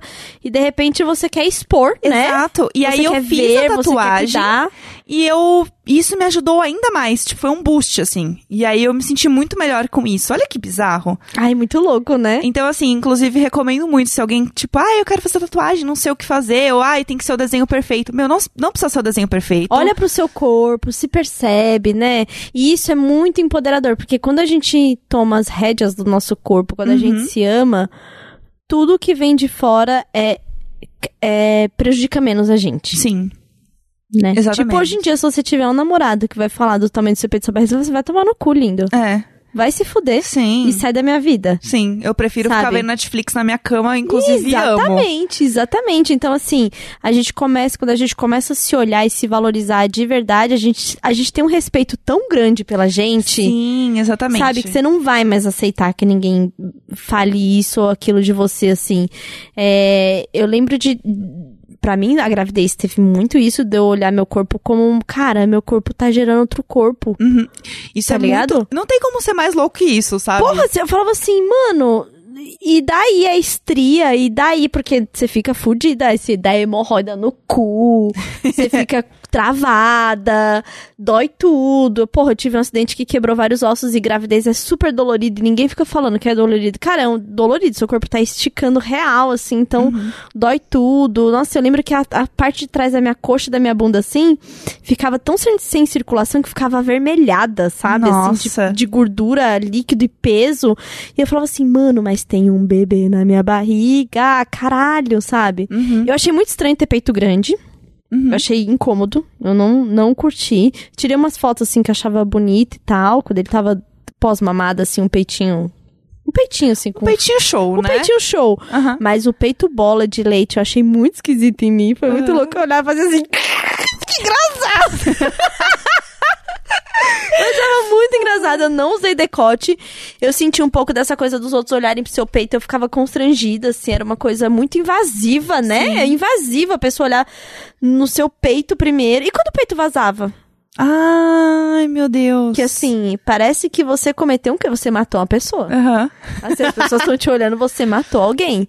A vez prova ali, o crime. É, é, uma vez eu voltando do trabalho, muito cansada, assim, já tava dando a hora do Valentim mamar, então o peito vazou. E meu peito vazou e eu tava tão cansada que eu não vi. Uhum. Eu não vi. E eu percebi muitas pessoas me olhando. Eu tava sentada no metrô e aí entrava gente de pé e ficava me olhando, assim, me encarando. Eu falei assim, caralho, mano. Estranho, Aham. né? Quando eu olhei, mas meu peito tava vazado, mas tava vazado Ai. assim, de gotejar pra fora da roupa. Porque acontece. Gente. E eu simplesmente não percebi, porque eu tava tão exausta. Aí já teve dia do, do encanador ir no apartamento, eu tá com o peito pra fora e continuar a conversa com ele como se nada tivesse acontecendo. e ele assim, olhando pro peito, olhando pra mim, olhando pro... E eu Ah. não entendendo. Aí ele, é, senhora, eu... eu ah! Né? E biquei o peito aqui pra dentro. Já teve uma vez que o peito vazou, assim, de sair de jato e molhar pessoas na fila do banco. Na fila do banco. Porque na hora que o bebê começa a chorar, o peito começa a encher de leite de uma forma que é a coisa da, da mãe natureza. E aí você sente assim aquele quente do leite vindo mesmo. E aí o peito começa a sair em jato, tipo chuveirinho. O quê? E aí na hora que eu saquei a teta pra fora, aqui ó, tss, tss, tss, aqui ó, molhou a pessoa da frente. Então você vai ficando meio desencanada, você vai ficando meio, mano, isso aqui é um corpo, entendeu? É isso aí, Vamos lidem aí vamos, também, Eu beijos. tô aceitando meu peito. eu Espero que vocês aí que estão olhando aceite também. Eu lembro uma vez que eu fui dar. Eu tirei a peitola pra fora assim pra dar mamar pro Valentim e tinha só adolescente em volta. Eles ficaram muito chocados. Eu aposto que foi o primeiro peitinho que eles viram Com na frente. Na frente, porque na internet falou É, vários. exatamente. E, e o Valentim Ao tava naquela fase que põe a boca no bico, aí tira, aí esfrega o nariz no bico. Então o bico fica ali, entendeu? Você não É. fica preocupada. Eu tava assim. Um foda-se que, olha, É. foi libertador, sabe? Acho que as mulheres não precisam passar pela gravidez pra sentir isso, tá? Se apoiem aqui no relato, pode ficar liberta, porque é, é isso que acontece. Então é. É. muito bom quando a gente enxerga nosso corpo como função, Uhum. eu fui num papo que tava as meninas lá do, do Magic Minas, que fazem, é, treinam é, basquete, só mulheres. Tava o pessoal lá do, do Think Olga, falando que é, o, que é o coletivo lá, consultoria de mulheres, e falando sobre esporte, que eles têm tipo uma. Elas têm uma frente pra falar sobre mulheres no esporte, como isso fortalece as mulheres. E elas falaram uma coisa que é muito séria, assim, de tipo, você procurar atividade física é, sem ser o intuito de emagrecer é muito difícil. Uhum. É porque verdade. você tá tão condicionado a emagrecer, emagrecer, que aí você vai fazer uma atividade para emagrecer. Aham. Não é para interagir, não é para se divertir, não é para se desafiar, é para emagrecer. Uhum. E é óbvio que isso não vai durar muito tempo, porque, enfim, uma hora, né, Uma hora cansa. cansa. E aí elas estavam falando do poder que é você enxergar o seu corpo como algo que te dá prazer. Uhum. tipo, ah, eu vou correr porque me dá prazer, Sim, exatamente. né? Vou liberar endorfina. Vou, sabe? É tipo um, é um outro processo você enxergar o seu corpo como uma ferramenta para o seu bem-estar, Uhum. que é como eu me sinto com o pole. O Sim. pole pra mim é muito de desafio, de, de força, de equilíbrio, de concentração, porque eu- é muito fácil eu me desconcentrar, ele precisa e tal. E é isso, é olhar, o, é, conseguir enxergar o seu corpo como um meio, né? E não como fim. Sim, eu comecei a fazer vários tipos de exercício para descobrir meio que eu gostava de fazer. E eu percebi que eu tenho pressão baixa. Então, assim, coisas que eu tenho que subir, descer muito, não sei o que, sei lá, pilates. Eu não consigo fazer muito pilates porque eu passo mal. Porque eu fico muito de ponta cabeça e eu, eu fico mal. Então, assim, a primeira aula que eu tive, que o, o instrutor, ele, não, porque agora você vai segurar aqui e a mão direita aqui, o pé Aham. direito, você vai ficar com as pernas pra cima e levemente jogar a cabeça pra trás. Enquanto ele falava levemente jogar a cabeça pra trás, eu pensei assim, um beijo, meu eu amor. vou desmaiar, É lindo. isso, foi bom te conhecer, que bom que a gente veio até aqui hoje, mas é isso. E aí eu claramente passei mal, e daí eu comecei a perceber algumas coisas do meu corpo que me fazia bem ou não. E aí eu percebi que eu gostava de fazer academia, que é algo muito estranho, porque ah, é maromba e não sei o quê. Mas assim, eu comecei a perceber que o rolê inteiro da academia me fazia bem. Porque eu colocava o fone, eu podia deixar o celular no silencioso, eu podia deixar desligar off de tudo. Eu tinha uma hora pra mim que eu podia só ficar ali, entendeu? Puxando uns pezinhos devagarzinho ali, meditando, pensando na vida, e eu podia correr. E aí, correr foi uma coisa que me ajudou muito na ansiedade, porque eu, eu tenho ansiedade real, assim, Transtorno de ansiedade, É. né? bem pesado e, ah, e correr foi um negócio que realmente me ajudou demais, porque, ah, sei lá, uns meses atrás eu tava com umas crises muito pesadas de ansiedade, assim, por trabalhar de casa, por, enfim, ficar muito tempo em casa, não ver tanta gente e tal. E aí eu sentia que eu tinha muita energia acumulada. E a ansiedade me tava me, me tomando, assim. E aí eu comecei a correr mais. Eu comecei a correr, tipo, 10 minutos na esteira, assim, tipo, meio que intercalando. Porque assim, a gente não é Smart Fit, né? Você tem uns treininhos que chama HIT. E aí são treininhos que tem, tipo, 10 minutos e daí varia os tempos que você põe na esteira. Então foi tipo, ah, de 1 a 2 minutos você anda no 5. Aí de 3 a 4 você anda no 8. Que teoricamente são treinos para emagrecimento, só que são treinos para condicionamento físico. É tipo um fun- funcional, assim? É tipo um funcional. É que o funcional, ele é tipo uma um, circuito. Ah, tá, entendi. Mas, tipo, ele tem um, ele tem um ritmo forte, assim. E aí, como eu, eu sou muito ruim, tipo, pra fazer negócio sozinha, eu prefiro ter um papelzinho que me guia, porque eu tenho medo de fazer merda. E aí eu comecei a perceber que aquilo me fazia muito bem, porque a ansiedade, pelo menos pra mim, é uma coisa que, tipo, eu preciso chegar em algum lugar. Então, quando eu tô correndo, eu sinto que eu tô meio que chegando em algum lugar, tipo, eu estou fazendo algo pra isso. Então, eu comecei a perceber que aquilo me dava um gás bizarro, que eu me sentia muito bem fazendo. E aí eu comecei a tomar gosto. Endorfinas! Cara, a endorfina é real. Ela é real. Gente, a endorfina é real e você sente assim, tipo, caralho, agora vamos conquistar o mundo. Ah, vamos conquistar o mundo, Meu exatamente. Deus, eu corri 10 minutos na esteira da Smart Fit, da Imagina. Pompeia, mas vamos conquistar o mundo. Eu saía da, da, da aula de pólico e sal da sexta-feira, hein? Assim, ó. 10 e meia, 11 horas. E eu tava assim, uh! Vamos! Vamos! O que, que é pra fazer agora? E tipo, mano, a semana podre. Sei lá, Valentim acordando de madrugada, mas chegava sexta-feira e eu ia fazer aquilo que era um negócio que eu queria muito. Sim. E a endorfina é foda, assim. Liberar essa endorfina é um negócio que. E aí você fala assim, cara, é meu corpo me trazendo isso. Sim. Você percebe que seu corpo é uma máquina. Sim. E aí você começa. Tem umas coisas que você começa a hackear o seu corpo, que é fazer exercício. Você começa a cuidar mais da sua pele. Porque assim, o que eu fazia muito antes era, eu passava muita maquiagem e eu comprava umas maquiagem pesada, tipo umas bases assim, tipo de drag, assim, um negócio tipo pra cobrir mesmo. A própria Kardashian da É, Pompeia. chegou eu mesma. chegou eu mesma. Aí eu comecei a perceber que se eu investisse em cuidar da minha pele, eu ia gastar menos Cobrindo. cobrindo, entendeu? Burra, né? Burra não, porque é menos trabalho. Não, né, é, mas é tacar. também tudo que a publicidade joga pra gente, né? É. Tipo, compre isso, esconde, mascara, BB cream, É. 10 em 1 e não sei o que. Você fala, caralho, é isso, é, É. o caminho. Eu preciso passar o primer, eu preciso passar Isso, o outro e passar o bagulho e 30 troços por cima. Exatamente. E aí eu comecei a perceber que eu podia cuidar da minha pele. E aí tudo virou um ritual, do tipo, se eu vou cuidar da minha pele, eu vou, assim, tomar o meu banho, aí eu vou pôr a minha música, aí eu faço uma bela... É muito bom ter esses rituais. Uma eu bela amo, esfoliação no meu corpo, e daí eu passo os meus cremes, e daí eu curto, eu relaxo, eu tenho um momento pra mim, assim. E aí eu começo a perceber o que que faz bem pra minha pele, o que que não faz. Tipo, eu percebo, ah, eu comecei a usar muito esse creme, minha pele tá ficando oleosa. Tipo, você começa a perceber umas coisas que você não tinha tanta noção antes. E aí você começa a meio que hackear o seu corpo. Pra mim, eu comecei a perceber muito isso quando eu parei de tomar anticoncepcional e comecei a entender o meu ciclo. Cara, eu, eu preciso parar de tomar e eu tô com medo de parar. Porque tem, ah, mas vai. é muito vai. difícil quando você tá, tipo, eu tenho, eu tenho muita cólica e eu, eu, meus hormônios são muito desregulados tomando pílula. E daí eu entro naquele momento.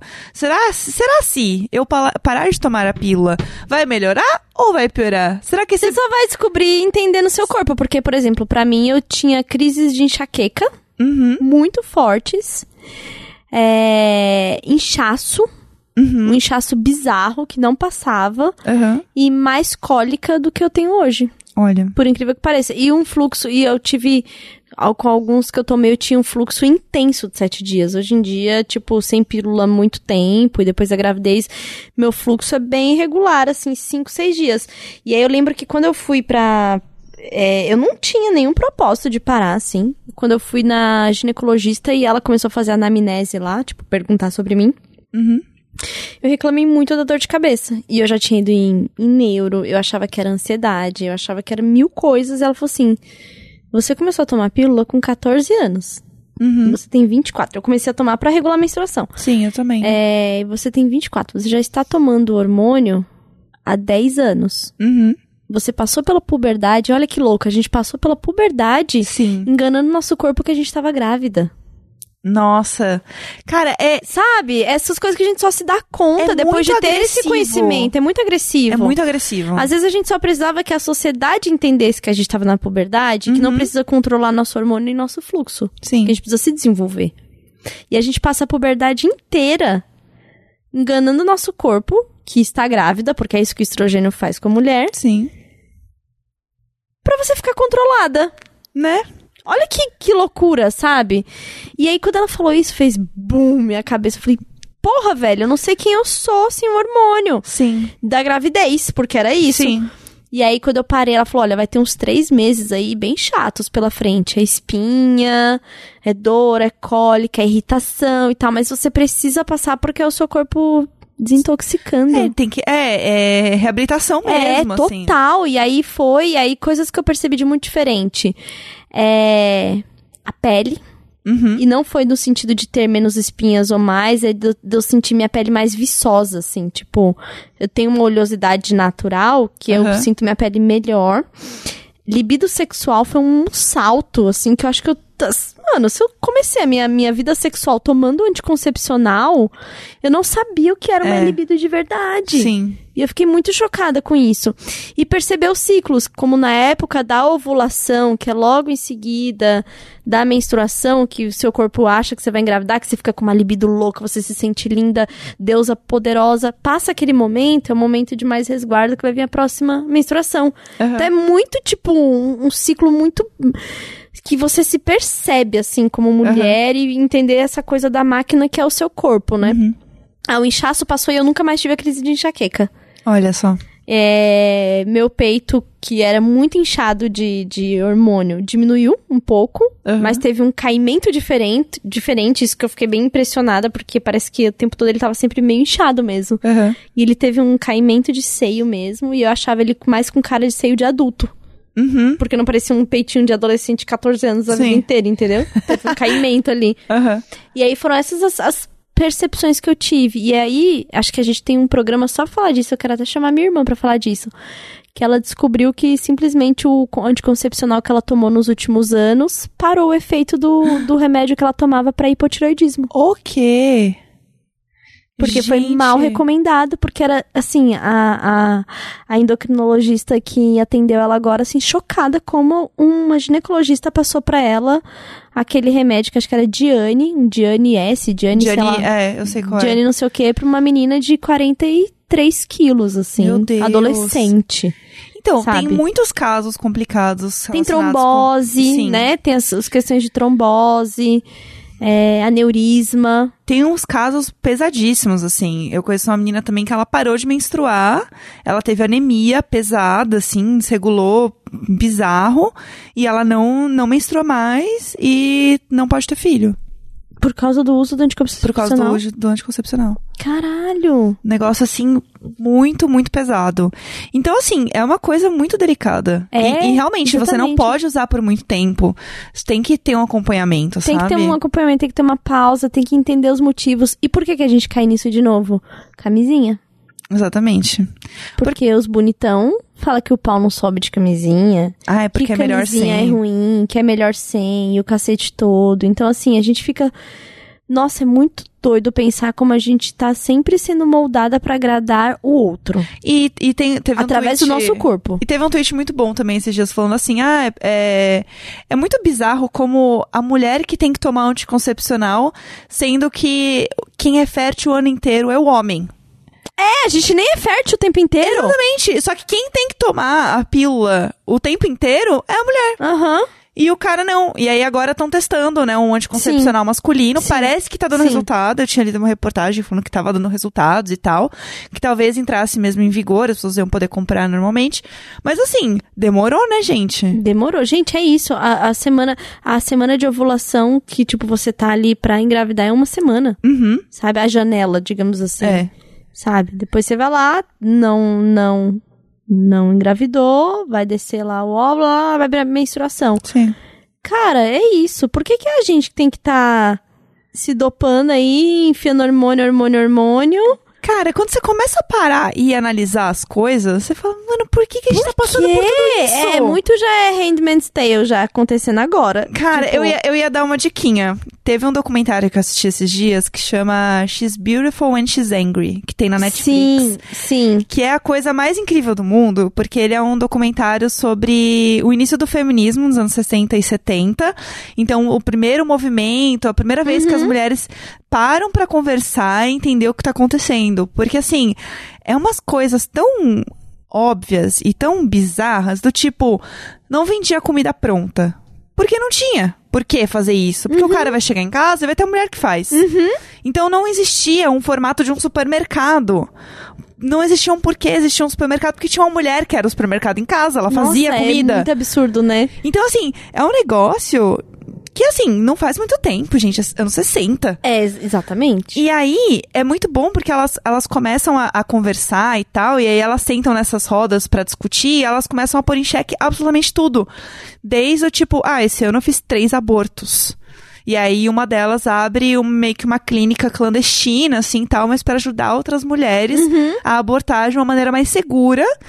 Porque não existia isso, né? Não tinha como, porque ninguém conversava sobre isso. E aí elas começam a conversar e entender que o, a, a melhor forma de combater isso é conversando. E a gente não é, né, grandes inimigas, grandes rivais. Que é outra coisa que os homens, assim, ficam impressionados que a gente se conversa, né? É, não, fica bem chocado, né? É um absurdo, como é um assim? absurdo, como assim, né? E, cara, e aí tem uma coisa que elas falam, que tem uma, uma historiadora, que ela, tá, que ela faz parte desse movimento e tal, e aí elas falam pra ela, então, mas é, que vocês, como historiadora, né, o que, que você sabe, o que, que né, falam sobre mulher, sobre a nossa história e tal. E assim, historiadora, PhD, fudida, ela para e fala, meu, na verdade, eu não sei nada sobre a gente. Todos os. To- tudo que eu estudei a minha vida inteira, todos os meus maiores ídolos, os maiores é, gênios da minha área e que eu conheço, são homens. Não existe uma mulher na minha área. E aí elas começam a conversar, todas as, as fudidas com os diplomas maravilhosos, químicas, historiadoras, biólogas e não sei o quê, e começam a perceber que todo mundo da área delas não tinha uma mulher que representasse. E aí elas fazem um evento, que elas reúnem a mídia, chamam um monte de gente numa praça pública, pegam os diplomas e queimam em praça pública, porque elas falam, olha, a gente estudou pra caramba por isso, a gente tem orgulho do que, dos nossos diplomas, só que na verdade eles não falam nada sobre a gente. Então, na verdade, esse diploma não vale nada, Nossa. porque ele não fala sobre mim, ele Eu não fala, ele não fala a minha história. Tipo, olha isso! É muito forte. E daí começa, a partir disso, começa a ter os outros movimentos dentro do movimento feminista. Começam os recortes, né? Exatamente, que é o, o movimento feminista negro, LGBT, o movimento especificamente lésbico, que é muito, muito importante. Uhum. Porque também tinha muito isso de. de- elas, elas comentam que falavam, ah, é feminista, é tudo lésbica. É tudo. Ah, eles Uhum. estão fazendo isso. Ai, tá vendo? A mulher tá se falando porque quer se pegar. Uhum. Tipo. Então, assim, começa a rolar outras questões Outros dentro. estigmas, né? Exatamente, dentro do feminismo que nunca havia sido discutido. E aí o Nossa. negócio começa a tomar uma proporção absurda, porque elas começam a questionar a publicidade, começa a questionar a forma que elas viviam. E aí também tem uma questão que as mulheres mesmo não aceitavam, porque elas falavam: "Não, eu tô, eu tô bem em casa cozinhando pro meu marido. Sim, não sei o que essas sim. loucas estão falando". que tem muita gente até hoje, assim, né? Exatamente. Então, fica aí a diquinha da Jéssica. A Hum. minha diquinha, ai, a minha diquinha é espalhar esse podcast, entendeu? Né? Espalhar essa palavra. porque Piramidar. Piramidar, né? Aqui.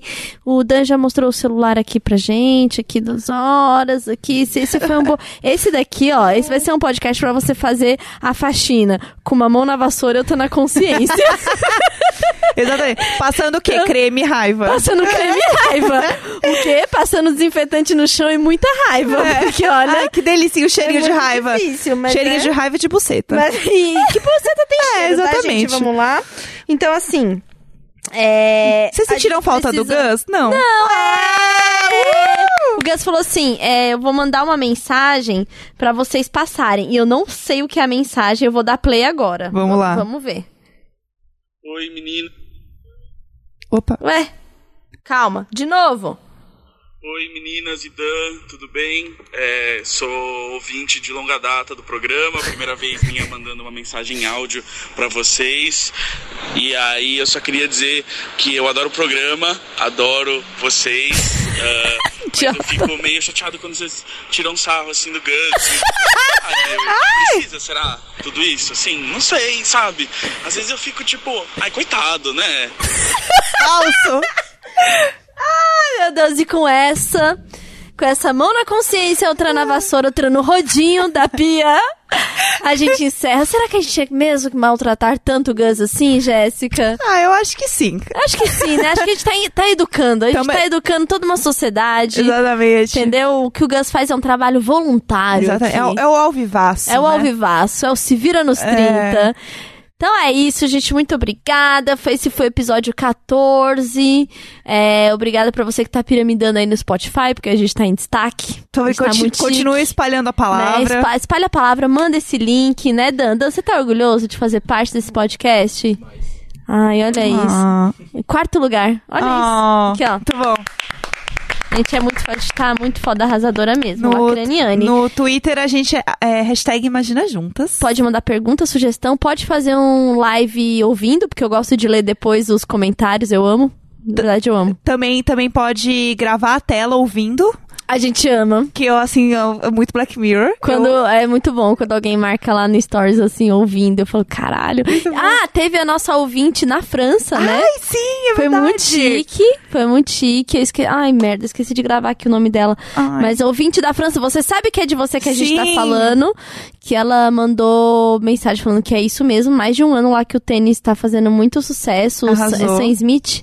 É Stan Smith. Stan Smith. Eu comprei um Stan Smith pro Valentim, pra você ver, hein? Veja só, né? Assim, teve, ela- teve essa que mandou o vídeo na cozinha dela? É, Ai, ela mesma. maravilhosa. Maravilhosa. Colocando a roupa pra lavar. Amo, toda arrepiada. Toda que a roupa chique. pra lavar fica onde? Junto com a pia. Sim, porque os, os, os europeus são assim. É? Chique, Europeu né? É outro rolê. Eu- Europeu não tem tanque. Não tem tanque. Não tem é tanque. quintal, que lavar um quintal. É, não tem... Vai lavar o Vai quintal? lavar o quintal, não pode mandar o filho lavar o quintal. Não, não tem como. Assim, vai, vai, vai pro Louvre estudar, menino. Vai comprar uma baguete pra mamãe?